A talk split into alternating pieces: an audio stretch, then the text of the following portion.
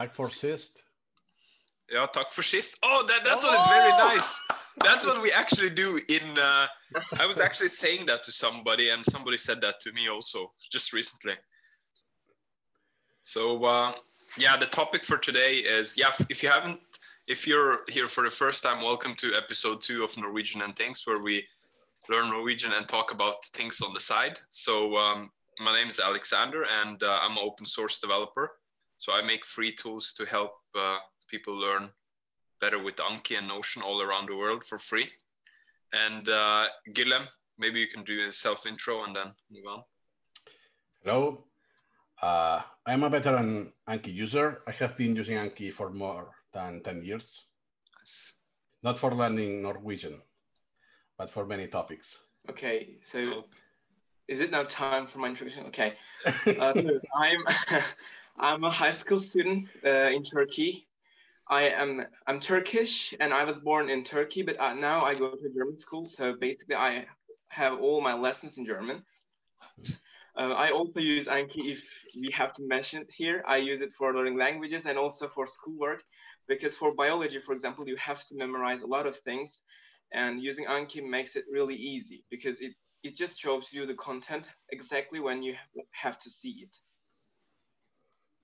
Nice. So it's going to be good. Uh, we have a varied mix. I've also been using Anki. Uh, I started using Anki back in uh, 2010 and uh, I gave up.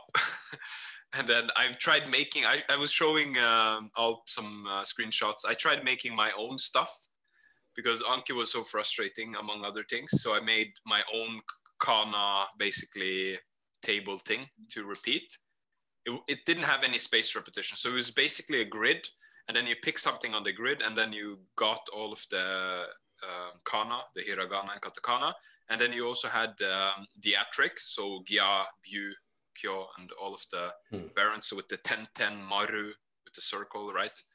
So that was a project I did, but I don't remember how many times I started. I think it was probably two or three times where I started using Anki and then I stopped using it. So have you had the same experience, uh, Guillem, or did you always yeah. use it and happy for life? Absolutely. I, I, also, I started back in 2009. Yeah. I think it was Ju- July. And I started um, using Anki for learning Japanese as well. And I give up in the first three weeks. yeah. Because back then it was, it was not that um, user friendly or mm. YouTube videos or tools about Anki. Yeah, it's gotten better. So it was you was most more difficult because you have to trial and error yourself. Mm. Yeah.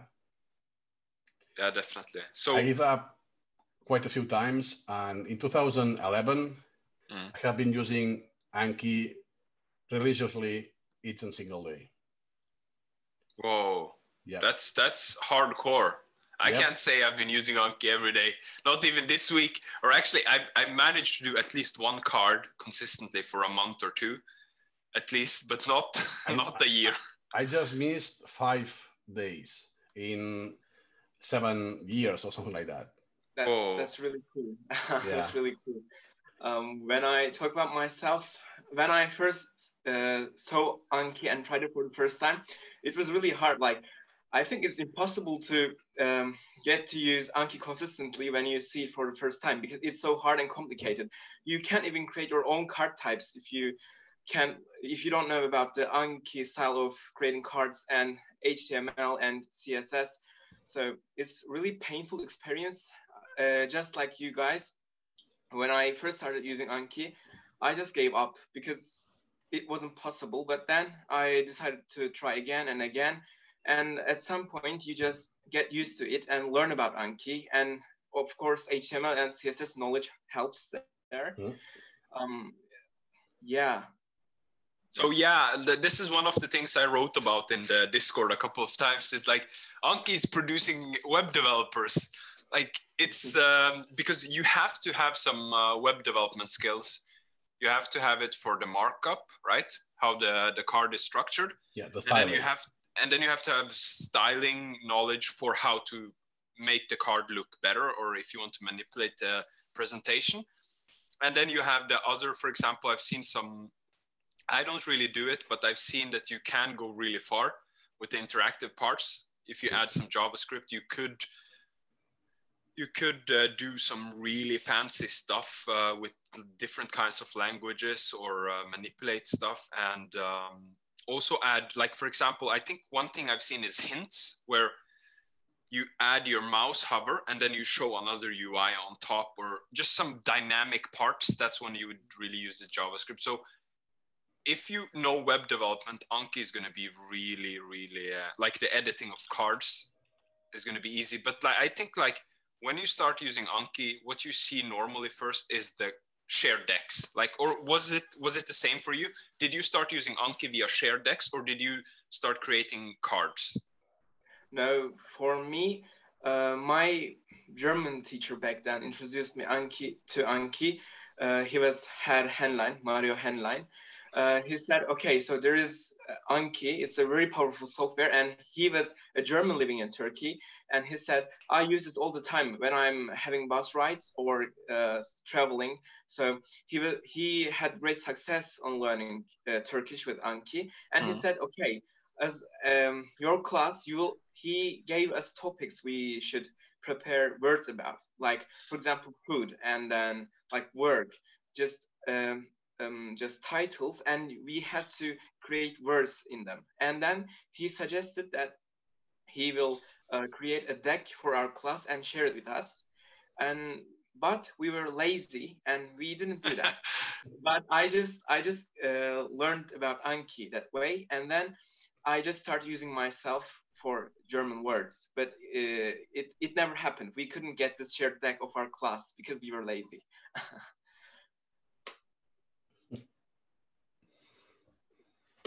about you, Guillem? Was it the same for you or was it different? Yeah, I discovered Anki because I was just back in the day, I was using Linux. Yeah.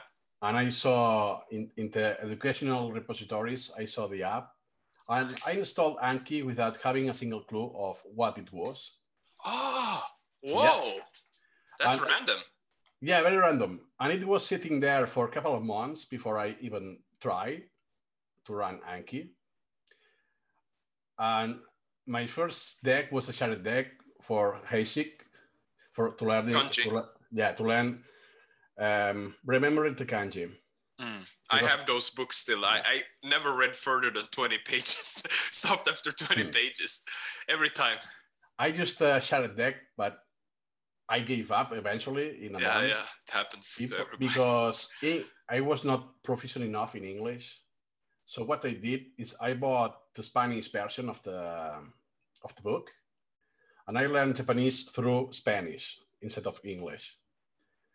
And I created I haven't created my own deck, so I was uh, editing a shared deck, just changing the keyword. And from now on, I made my own decks, my own cards always. So so like for me, it took a very long time to realize the shared deck stuff because I was using, um, no, sorry, I mean the create on decks, uh, the reverse. So shared decks I used because it was easy. You downloaded them. And I remember one thing I did, and Damien or uh, the Anki project added a warning, right? That, that warning, you know, you have a lot of decks or something like that. Yeah. Check about, out this page. About that, 20 decks. Yeah, that one was not there before. So that one actually, I remember I was using Anki before that message came, where you would hmm. just go to the the shared web and then just download, download, download. When you when you started uh, this cycle, where okay, I'm going to use Anki, and then you get, oh, I want that deck, I want that deck, I want that deck, and then you get overwhelmed, and then you give up, stop using Anki, and that same cycle repeats. At least mm. for me. Yeah. But like it, the connection where you make your own cards, that was um, I think when I learned it was via the Fluent Forever guys, mm-hmm. because they they have their own templates, right? So if you don't know Fluent Forever, it's uh, this one guy called Gabriel something something. He wrote a book about learning languages in a specific way. I don't remember all the details because I've forgotten it, obviously. But they have the book, and uh, they um, also sell you uh, word lists. Like uh, for Japanese, they have a list of words and they also sell you flashcards and they in, in those flashcards you get some templates and it's a part of the process to create your own mnemonics right? So that you learn better. So uh, that's when i started dis- discussing with one of my uh, japanese classmates because eventually i ended up taking um, what's it called? Classroom classes with japanese evening classes. I still do it now because i've tried learning on my own japanese and that didn't work out so well for like 10 years something. Um, so now i'm doing the classroom or i think it was eight years something back then. And we discussed creating our own flashcards based because we heard about it in the fluent forever. And we saw that yes if you create your own flashcards you can make stronger connections. And you have more what's it called more appreciation for the flashcards themselves. So um, when were you both uh, exposed to the I can create my own flashcards part? Like when when did you? That's the value. There is the value. When did you make that connection? Yeah, I think just from the beginning because uh, as I said, uh, uh, Henlein introduced me to Anki, and yeah. he was suggesting that we or create we create a classroom uh, deck. So I always knew I could create uh, my own decks, but then um, I was again lazy, and I I have also tried some shared decks. Mm. Um, for example, even last year I had a shared a Swedish deck, mm. but when you don't create the cards yourself, you don't learn, even if it's Anki, because I think when you use Anki, you have to know the knowledge at least at some level before you see it in Anki. Anki is not a great platform for seeing something for the first time. So when I saw that I wasn't learning this knowledge or this vocabulary or these phrases as well as I expected, I just switched back to creating my own cards. This is how it's happened. Yeah, I see that's interesting, and I definitely agree. Like I abuse this. I'm a yeah. I, I commit this sin all the time because like I agree that yes, Anki is probably not the best tool for learning. Like for its focus on memorization, but the we don't need to cover that that much but like one thing i do strategically is like let's say i have an article which represents a specific topic which i know a little bit about but i want to get the deeper familiarization. I will take the article and i will put it in notion to anki and i'll create cloze deletions. And i'm not saying then i'm learning the article's main points by using anki right? But it's abuse right? It's not meant for this use case. Mm-hmm. so essentially what I'm doing is the, the knowledge in that article is so split up, you can actually review single chunks all alone. You don't have to need, need learn the foundations, the basics, and then make the connections. You can just isolate specific points. And uh, for example, let's say YouTube, right? If you want to understand the YouTube algorithm, you can just create lots of cloze deletions about the most general things, right? And then just go through them. So there, there you're abusing Anki for learning, right? Because you're breaking it out. And I think there are more people who do that. For example, I consider the incremental reading stuff uh, abuse of Anki, but uh, I don't know. Yeah. Gilliam. Yeah, one of the main points you commented is that first you have to learn to understand, then to you memorize. Yeah. You, you cannot memorize without understanding. Exactly.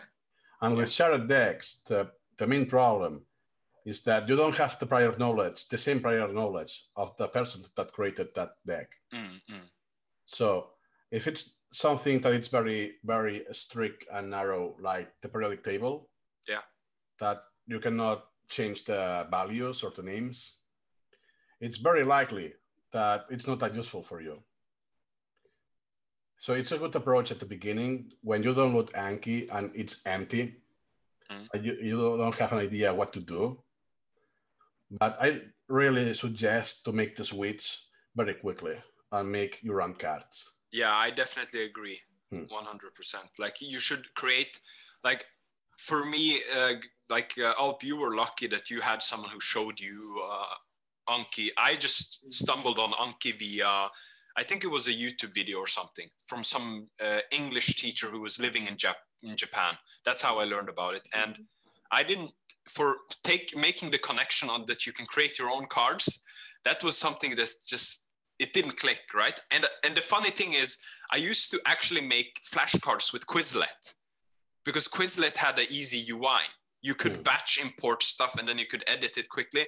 And so I was actually making cards for myself and other people and sharing it with people. But I, I never thought that you could do the same thing with Anki. So uh, yeah, I think that the, there are some people who probably have that, uh, that they don't see that. It's just like when you use Anki, you use it with the shared deck. That's the, and if you look at, for example, um, yeah, sorry, I'm, I'm, I'm going deep into it. Hmm. um, about the Quizlet thing, uh, Quizlet is usually much easier to use than Anki. And I have friends who use Quizlet mm. and we, um, for example, they send their decks to us sometimes, but I have never used Quizlet regularly. It was not my thing before, even before, but I have friends who use, uh, use it. Um, but yeah, it's much easier to use.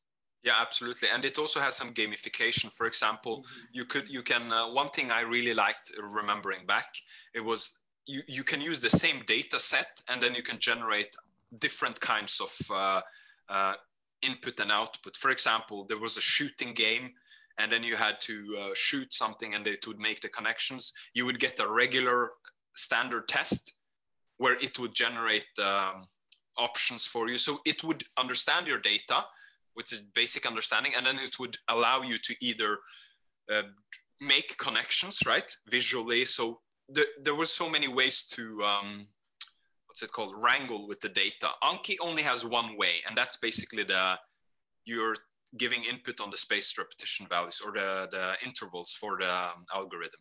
Easy, blah, blah, blah, again, and so on. But Quizlets lets you, um, you can get different kinds of UI. You don't have to just have the flashcard UI. It can use this, the front and the back and generate, like for example, you know, a puzzle uh, where you have lots of grids and then you connect them to each other. That's also another way. So that's cool. And I think uh, people are actually trying to emulate some of that behavior with different kinds of add-ons. For example, the puppy reinforcement. Um, hmm but it's not a game it's more uh, giving you feedback which is also what quizlet is doing it's giving you visual feedback so it's like you as a learner are getting encouraged to use it more if it makes sense yeah yeah i would like to address uh, this topic mm. is that you can use anki yeah for what you learn in the school system mm. so it's most likely you are forced to study something you are not really keen on learning but you use Anki to pass an exam. And another kind of user is, which it's, mm, for instance, myself, is that I am following my land drive. I study whatever I want because I am no longer in the school system. And the difference here is key, is the motivation. So mm. all the all the um, gamification all, the goal in the gamification is to not get bored during the repetitions, the reviews. And one short thing is, is usually people who uh, start using Anki is for the, the school system. And even myself, uh, I used Anki back in, the, in 2000 and something uh, for anatomy because anatomy is one topic that it's very dense in terminology and the terminology very long and complicated words. So Anki is very useful for this kind of um, topics. And you don't, in my opinion, you don't need gamification. Even if just front and back, it's very plain. What works magic is the algorithm. And because the main thing is that learning by itself it's pleasurable. You don't need to add video game like behavior to get pleasure while doing the repetitions. Yeah, I, I I know what you're saying, but for some people it's not like necessarily like that. For example, uh, one of the things I really enjoy with uh, using Anki now, now that I understand Anki, I'm not saying I understand the algorithm in a, like in deep knowledge or something like that, but I understand the usage of Anki. Where, for example, earlier today I was doing some um, uh, review and I do them in the toilet. That because it's easy yeah. for me. So I do them in the toilet. I did I'm sitting. Myself, yeah. Exactly, it's easy. You you can remember it, and pick up, I'm sitting in the toilet and I look at my phone and then I review a card and I read the question, uh, you have cloze deletion, and then I'm shocked that I remember it. so I'm thinking, wow, I actually remember this. I know because, so you fill in the blanks in your head with the cloze deletions and then you check. And I like that feeling where if you look at it, you wouldn't really think you remember it. But if you look at it and then say, this is what I think it is, and then you check and you say, yeah, it's correct. You actually do remember it. Yeah. So the, that yeah. feeling hmm. is magic. Yeah. So the eureka feeling, right? Yes. And you get that with Anki. So Anki, if you use it correctly, you can have a lot of wins. And um, I think it's important to, for example, Bury is something I started using recently, and Bury is saving me because uh, I was getting overwhelmed with a lot of uh, cards and low yield cards. So with Bury, I can get back to them later and then edit them. Yeah, for those who don't know, Bury is essentially, uh, you can correct me, Gilliam, but you say this card, just shove it to the future without affecting the algorithm, right? Yeah, just one day. Just one day without affecting the algorithm. Hmm. Okay, cool. Just making sure I understand it.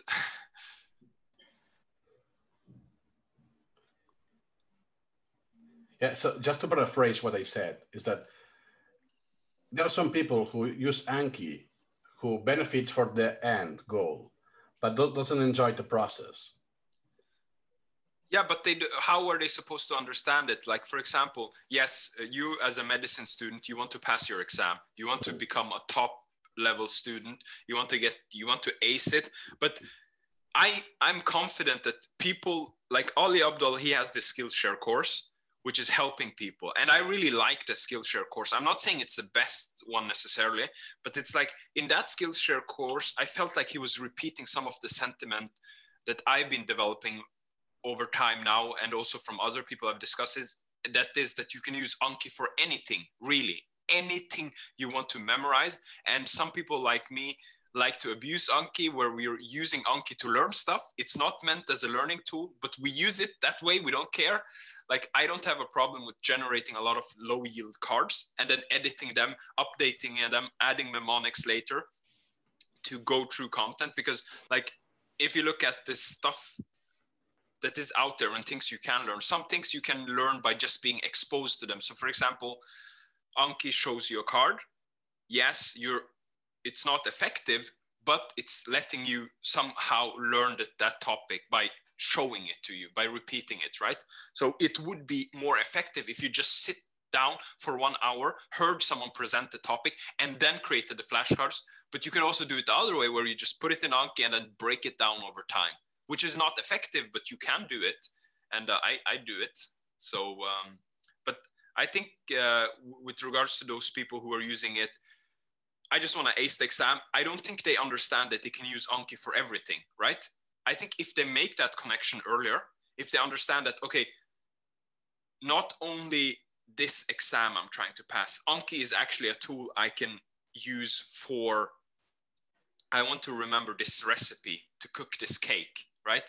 Before I'm visiting my parents from holidays or whatever. Like you can apply it to basically anything you want and I think that connection, it's my opinion. I'm not saying it's the truth, but I don't pe- I don't think people make that connection. They just think it's it's a tool for this and this. For example, Miyazaki, if you're watching Hey Miyazaki, he taught it was mostly just for school stuff, like uh, exam passing, and that's not how I use Anki. I don't have to take any exam really, and I'm I'm, I'm using Anki on a daily basis. Does it make sense? Yeah, it's. I think it's because how people are introduced to Anki. Mm. So just like Al that was introduced for his uh, teacher. Mm. So mm-hmm. the way he, they are introduced, they think, oh, this application is for enhancing cramming, and I, mm. I can get better grades. But uh, simply speaking, that's a misuse of Anki. Exactly. Anki is meant for and, lifelong learning. So you never and yeah. And cramming is exact opposite of Anki usage, in my opinion. Exactly, it's, ex- exactly it's antonymous. But yeah. the antithesis of what Anki is for. It's lifelong learning to keep something in memory for, for life. But even though if you use Anki for just cramming, uh, you you get better still. And I, I did this back in the day for anatomy. But what you do in the long run is that you don't keep reviewing these those cards once you pass the exam. You delete them. Goodbye. Yeah, you delete. Well, I make a, an export and then I delete it in my collection. Okay, I see. That's clever. That's so you back it up. But like the, even the cram mode, yeah. So that was a good uh, uh, observation because the cram mode, even like basic Anki, wouldn't work well for the cram mode. So they are actually these people are actually learning a lot about Anki, and then they're making customizations because the default mode of Anki will not work for cram mode. Exactly. You have to do something extra, right? Yeah. You have to go either create a customized deck or use tags and then filter down stuff. But you can't just use the basics and then it's going to work well for a cram mode. I don't think that's possible. Or you, you no, I don't think. What do you think? Could you? Yeah, I'll. But why do why why do you need uh, Anki for cram mode? You could just write your questions somewhere and just get through them. You really. Yeah, yeah. I think you're right. Like because even in that case, then it's better. For example, I haven't watched it, but I know Ali Abdaal has this uh, Google spreadsheet stuff, mm-hmm. which is used, and that's probably even more effective than the the base mode if you try to do that cramming in Anki. And you, you could, could pro- sorry. Yeah, you could even hide the answers in the toggles, for example, in Notion. Yeah, yeah. Uh, so you have the question, and when you open the toggle, you see the answer, and you can use it for cramming. Like you just start at the top, and then you go to the bottom, just mm. reading and uh, thinking about the questions. Yeah, so you, you don't really need, uh, but like maybe maybe there is some value because i'm not studying medicine because what i'm thinking is like is could it be i've looked at some of the um, some of the things some uh, people send me and it seems like it's a lot maybe that's the problem that it's just a lot of it exactly so um, the point is that the school system how it's built mm. is that you rely only on short-term memory yeah. because you have so much content to learn and you get evaluated in just a couple of months. Mm. So everything is short term. You cannot build this knowledge in Anki, in SRS, because you need time with this. Mm. You cannot get all the, um, uh, the anatomy in three weeks, I in three months. That actually is what I did, because I, I had to take the exam in December, oh. in, in, one semester.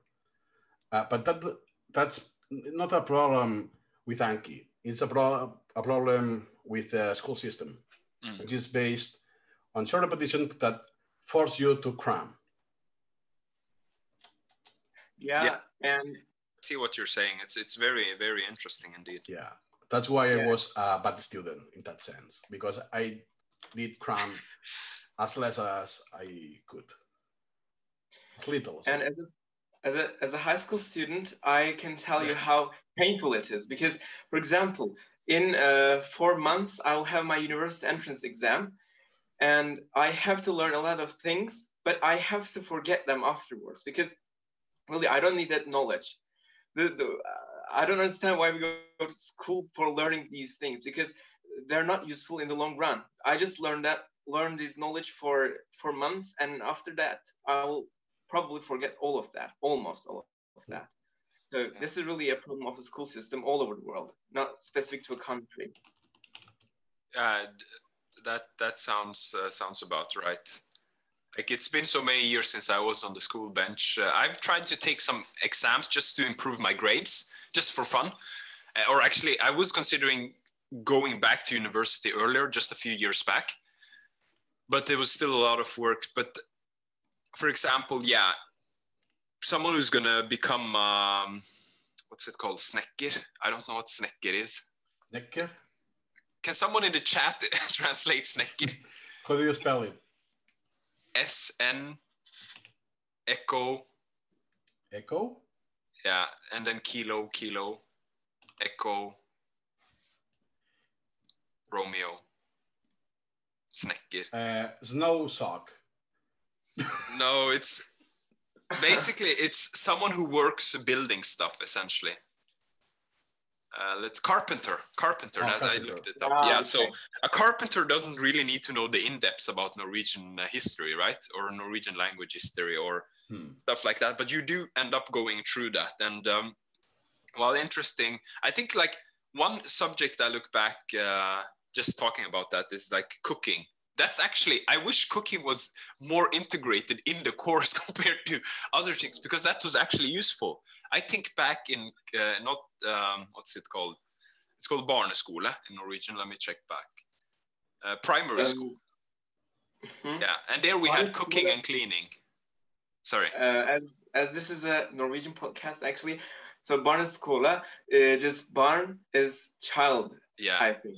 So Yeah, yeah, this is just right. child school, literally. Child school, yeah. Very Yeah. little.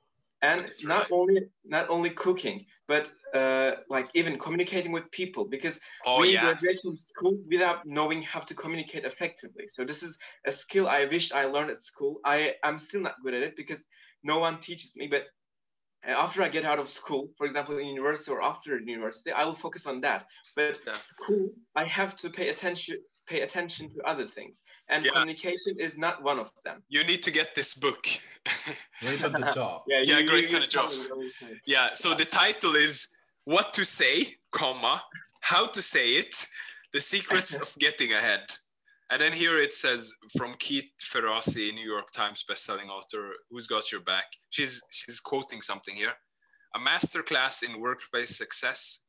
Great on the job is a must read for anyone looking to get ahead in their career. Instant strategies for expert workplace communication. So we're not promote. Uh, this is not sponsored, but uh, I haven't read the book completely. But I've I've watched her Skillshare course. No, no, sorry, LinkedIn course. It used to be called Lynda.com before. Oh, yeah. Yeah. so- And um, this is important. This is actually a podcast episode, so uh, they don't see the book when you show it like that. So the book is yeah. right on the job. Good by point. Good what's her name? Jessica. No, sorry, it's uh, Judy. Judy. It's Jodi Glickman. And I really recommend uh, LinkedIn uh, or formerly called uh, Lynda.com course. It's uh, it's actually pretty good. We can Yeah. talk about gifts some other day. Sorry, Guillem. Yeah, I wanted to comment that I shared a link. Uh, one very strongly recommended reading about problem of schooling. Yeah. Supermemo.guru. You Yeah, can, I see. I see you can. Google that and you will find the first results. Yeah, I definitely agree. There are some challenges being a dropout myself. So Yeah. But- even Alp, even in the Finnish uh, school system, uh, has um, room of improvement. Yeah, there, there is no perfect education. Yeah. Finnish school paradox. Yeah, I will send you the link. Yeah, yeah, and also let's try to get them into the Notion page. Last time there were some links I didn't manage to capture because And- they were. Hmm. We are moving away from the initial topic. We have to cover um, how we can use Anki for Norwegian learning. This is Yeah, yeah. important. Yeah. We ha- And so before before we move on to other unrelated topics, I want to take you back to that and Thank share you, my- thank you. Alp for president, bro. Yes, we're voting for you. yeah, share my opinion on that. Uh, so the, the thing is, um, with Anki, I think every language has its own unique features, and Norwegian also has some unique features that you have to cover in Anki. You could just write the word and its explanation or uh, translation in your native language or maybe English, uh, but this wouldn't be this wouldn't be as effective because, for example, in in Norwegian there is a grammatical gender. A word can be masculine or feminine, so you have to learn that as well with the word. And there's not always a way you can know that by seeing or hearing the word. So you really have to memorize its gender with the word. And there are some um, some irregular plurals as well. So what I suggest doing is creating uh, custom card types for Norwegian. You just include the gender and plural form in the card, and then uh, a, tr- a translation in your native language, and then an explanation or definition in Norwegian, so that and you can create different types of cards. I think I can make such a card type and uh, put a link in the Notion page to that. Oh, that so would that be amazing. Can, Very generous yeah, of you all. Can, people people can download the, uh, download the card and use the card type themselves. But um, and you should also include images in your cards because images make it make it easier for you to remember stuff. Mm. And you are learning a language. You don't uh, all, you won't always see the translation or the word in your language before using it. So if you want to uh, get away from thinking in your native language, you have to see the see the item. For example, I see this and this is a pen, and I I don't have to think about the Turkish word for it before I say that. So this is to achieve this. Uh, images are very important, in my opinion. What do you mm. think? Exactly, mnemonics. I use them all the time, and uh, like this is one of the things I really liked about Fluent Forever because they were spending a lot of time in. They have this word list and they're working on their own proprietary apps. I don't like the uh, like. Uh, I haven't used the apps to be honest, but so I don't know. But like, I really like that part with the images because I right now I have flashcards personally. Like when I'm struggling with a flashcard, I usually just try to edit it and then add the image. But what I try to do with the images if you search for a thing in the target language, so if you search for something in Norwegian and then the image that comes up has the word in it, you should not use that image, in my opinion. Yeah. That's a low quality yeah. image. So if you search yeah. for pen and it says pen in there, don't use it. But if you found a pen that's it looks like a pen and it doesn't say pen in the image, use that one because then you have to actually work because you can use an image and then it's written there, but what is the value? And I think also it's good to depending on what kind of cards you have, if it's front or back, or if it's cloze deletion to mix up. Sometimes it makes sense to have the card in the front. Sometimes it makes sense to have it in the extra or back. It depends on what kind of information it is, but yeah. I always create multiple cards from a note. For example, uh, a card shows me the picture and asks me the word, and another card shows me the definition of the word in Norwegian and then asks me the word, and a card shows me the Turkish word or any other language and asks Nor Norwegian word. Um, mm. one of one of the cards hides the gender of the um, gender of the noun. So this would be I I I show them by typing n or et in front of the word. So one of the cards just hides that part and asks me if it's uh, masculine or uh, feminine or neutral. Mm. And one of the cards just asks me what the plural form is. And for verbs, this would be meaning, definition, uh, maybe an image if possible. Hmm. And you can also remember the verb forms that way. I think it's really cool. You showed me some of them uh, yeah. not long ago. And the, the, the thing I do is like, I have a weird workflow because what I do is I just create the card and then I edit it over time, right? I evolve my cards or I delete them. That's what I do. I change them up and then I add images. I remove some text. And one thing I'm going to start doing soon is I have a lot of cloze deletions. So I want to start grouping them, right? Because I just, if I break down an article, then I have cloze, cloze, cloze, cloze, cloze, cloze, right? And then start using it. But sometimes the words are similar or they have the same meaning essentially. But breaking them down, I just want to split them. So um, I want to try out what you're doing because I don't spend that much on the card types unless it's a special thing. For example, my uh, my ver- ver- verb lists in Japanese, those I've created custom card types for mm-hmm. because I want uh, text uh, text to speech. So I create specific types for them. I want some custom emojis to show up, which means something to me. So I don't have to think I can see the emoji and then I know what it means, and then I'll use my recall in a specific way and so on but I think it's good to create more um, more templates essentially, right? Because you you create one and then you duplicate it, right? And then you edit it. That's what you're doing in the edit view. Yeah, if yeah, uh, like what I do. Um, I have, uh, for example, in German, I have a mm. card for German German nouns, German verbs, and other German things. This can be phrases, adjectives, or adverbs. Yeah. because uh, this is uh, for verbs and nouns, you have to memorize um, additional uh, information about them, like gender plural or verb form.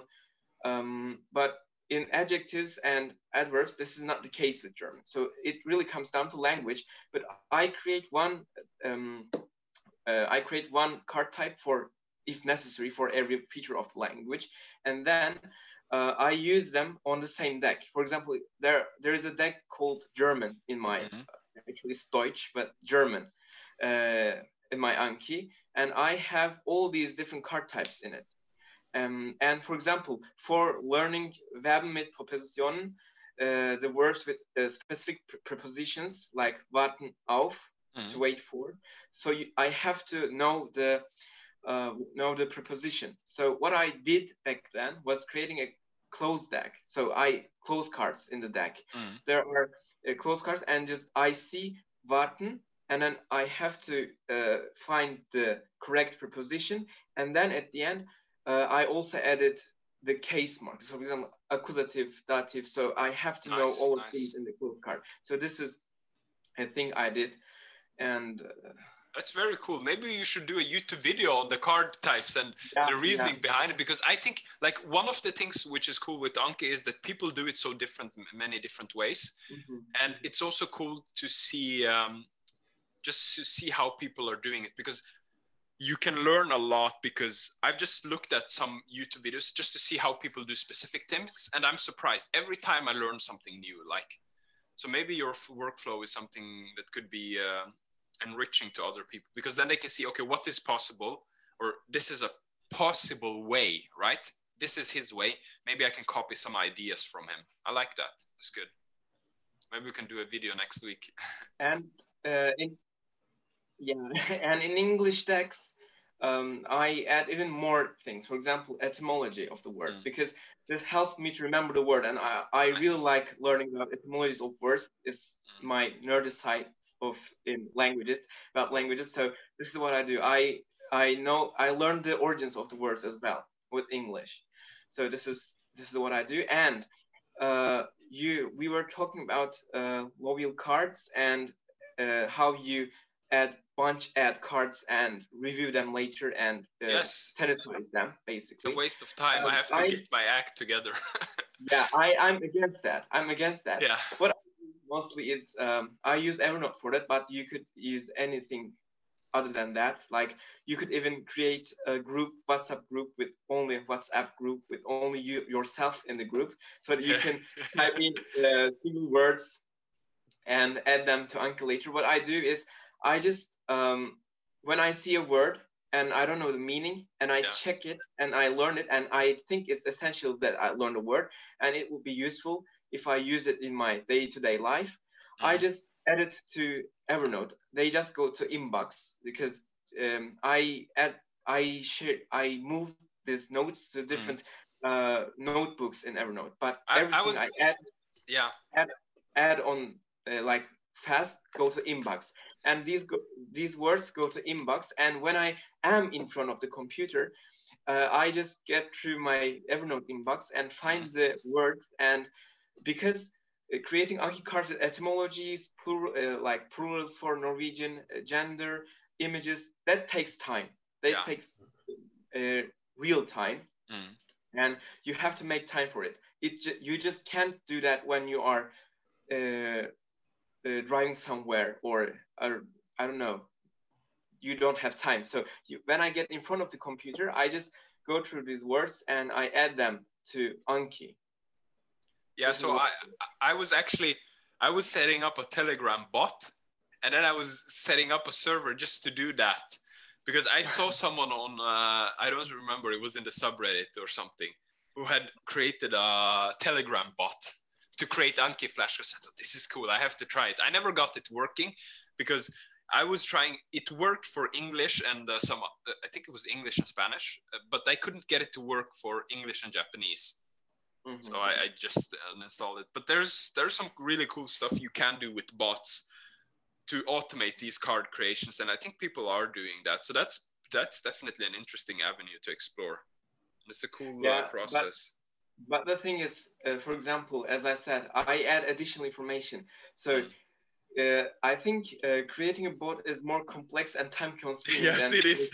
this is. Example, yeah, it's not as as we want to think. For example, I add the etymology of the word, so it has to go to Etymon and just get the etymology from that there. And there are some paragraphs that this long or very long because people listening to the podcast don't see my hand, uh, very long, and um,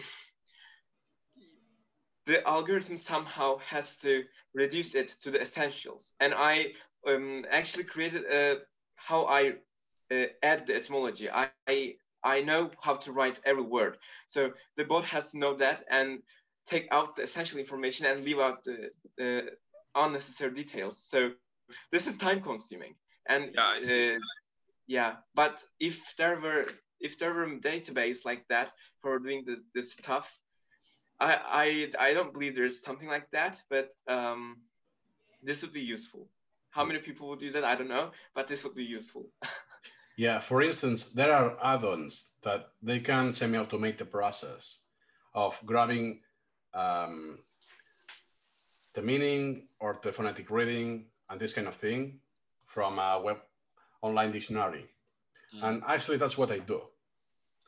Most of my cards are manual, but then I fill in more information automatically. And then one of the things you mentioned is the formulation of knowledge. Is that you don't want the whole sentence or the whole paragraph about the etymology. You just want the minimum information possible, which is useful and it will help you remembering uh, yeah. the word. So it's the, the less the better.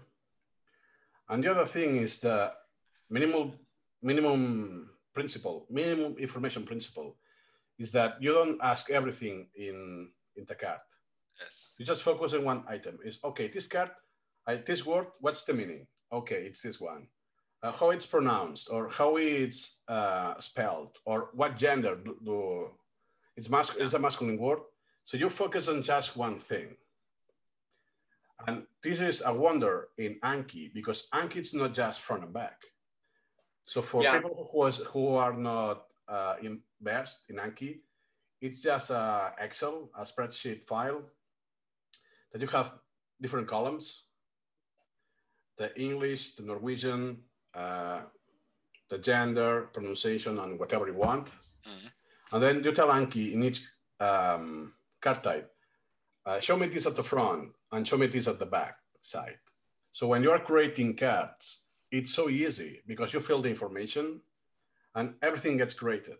You don't have to do anything. I suppose is how Alp is doing uh, his cards. You fill all the information and then you, you may have conditionals and all the cards get created at one click. Yeah. Yeah. So, yeah, exactly. Guillem, I just have, uh, sorry to interrupt you. Um, yeah. I just had a question regarding add ons, right? Could you create an add on which is just essentially a template, which just installs templates?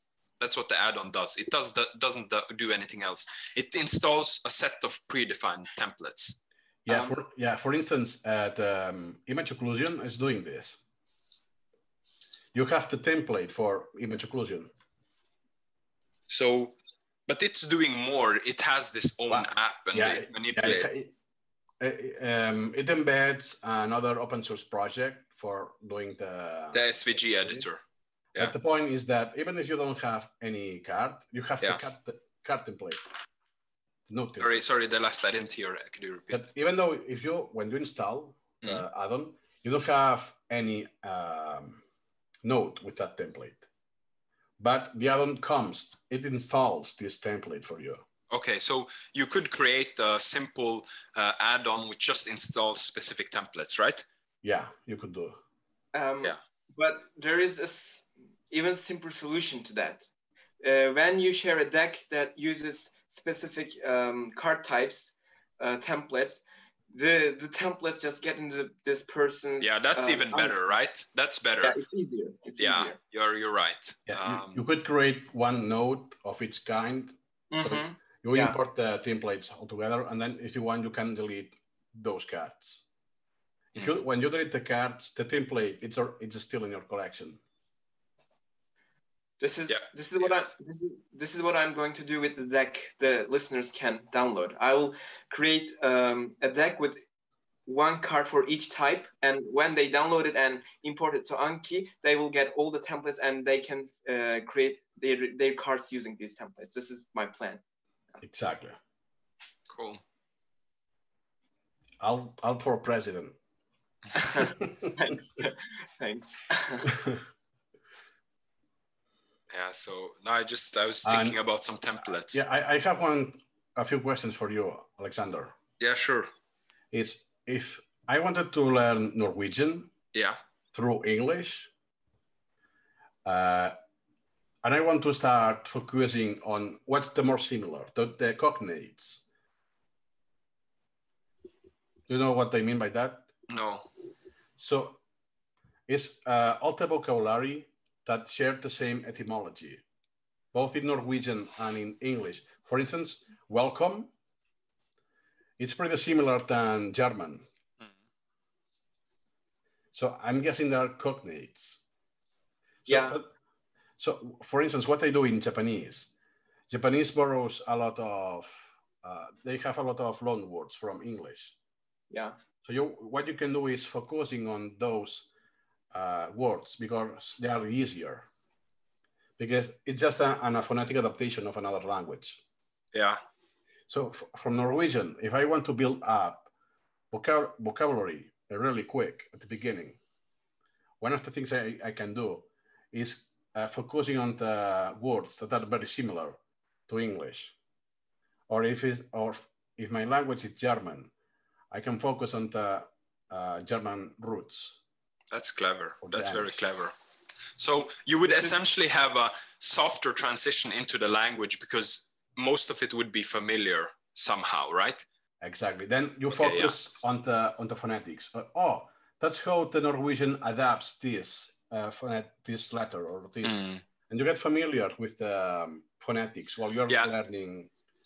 Vocabulary. So this is really a new way to learn for me. So I, I I might have come across it before in the past, but it's still like I think this is totally new for me because I, I, don't know if there's any list specifically. Do you think there is? Is there any wiki or some communities who make collections like this? Out? For Norwegian, I haven't researched. Um, uh, yeah, yeah, go ahead. Yeah, I I have lots lots of things to say here because this is what I did for the last few years.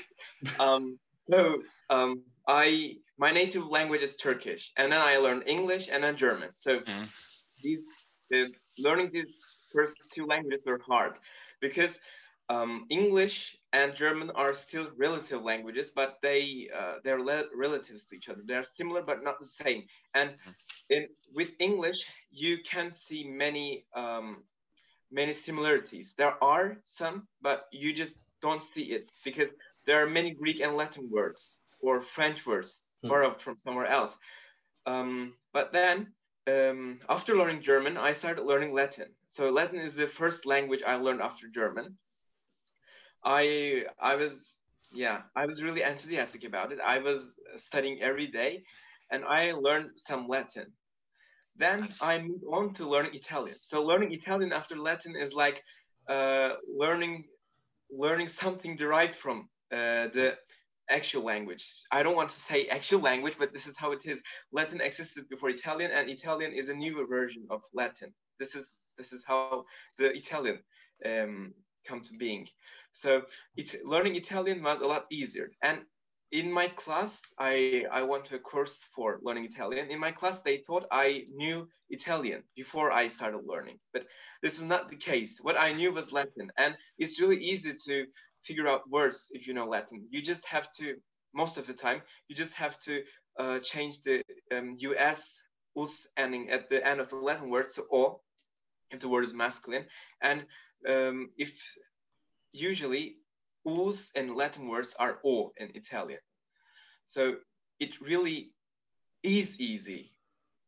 Uh, and then, um, so after that, I am uh, learning Norwegian now. I, I study some Norwegian and I already see some words I knew in German.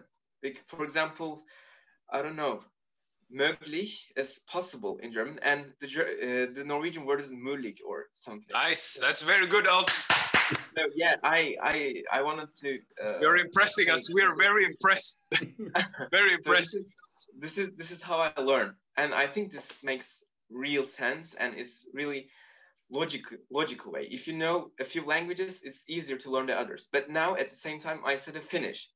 Finnish is something different. I don't know any language that has lexical similarities uh, with Finnish.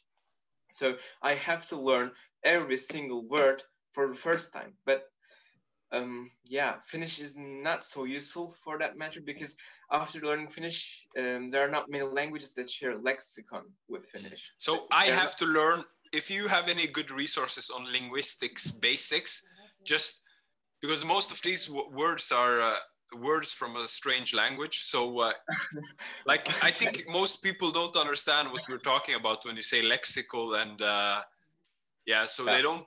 But but if you have resources, please drop them, and then we're gonna share them in the Notion page. So yeah. I, I, also want to yeah. learn this, so I can get down the basics. Um, it's very interesting. So, wrapping wrapping up. Um, is there like? Uh, do you want to mention something, uh, Guillem or uh, Alp? Just closing thoughts. We have one minute and then we're wrapping up for tonight. Yeah, one quick thing is that when you are learning Norwegian, mm. you can use the languages you already uh, speak to your advantage. Exactly. And even though one crazy thing is that you can learn Norwegian and Danish at the same time if you wanted to. Yeah, I, I don't really know like uh, what is the benefit of learning multiple languages at the same time. That's probably an interesting topic to cover, at least uh, with regards to languages which are similar to each other. So maybe Alp, you can do some research and then we can talk about that in a future episode. What do you think, Alp? Yeah, Does that yeah. sound interesting? Yeah learning multiple languages at the same time so learning multiple languages nor uh, are you talking about different languages or related languages? Because this is a hot topic in uh, language learning communities and linguistic communities. Because, nice. for example, when you when you try to learn Italian and Spanish at the same time, or you try to learn Norwegian and Swedish at the same time. So yeah. I have been studying Swedish for uh, on and off for months, but I never really get to get the habit to really uh, do it consistently. But I learned some of the grammar, but and Norwegian grammar is basically the same, almost the same. So this can be helpful, but uh, the words are also similar, but there are slight differences. For example, the word for key in Norwegian is nøkkel, and mm. it's nyckel in uh, Swedish. So yeah, you and you write it uh, differently. So mm. in, in Swedish, it is N Y C K E L, but in Norwegian, it's N O K K E L. So mm. they're they're almost the same, but one of them is nukkel and one of them is nukkel, and uh, they're different. And you have to memorize all the difference. Or for example, a really basic word like I. I mm-hmm. means jeg in uh, Norwegian, and you write it with J E G, and in Swedish it's ja, and it's written with J R G. So this is there's there's slight differences, and I think it it can be hard to follow all these. You can lose control over that. So this is yeah, hard- yeah, it, it's this sounds great. Alp. We have to talk about this, and we need to reschedule this because I have to go to the bathroom, guys. Yeah, and, and we need we need to stick to the three average viewer count because it's going down now. We need to stop the stream. okay, thank you. So, okay, before coming up, you can find yeah. the Norwegian Norwegian deck, uh, the card types in the show notes or in the description, wherever Alexander yeah. adds it. And I can talk about this learning languages and multiple languages and single languages and similar languages for hours. So we will do that in another episode. Yes, so we will. Thanks for listening. And uh, please smash the subscribe button, smash it, and go go review us on iTunes or whatever you are. Thanks for listening. Bye. Bye.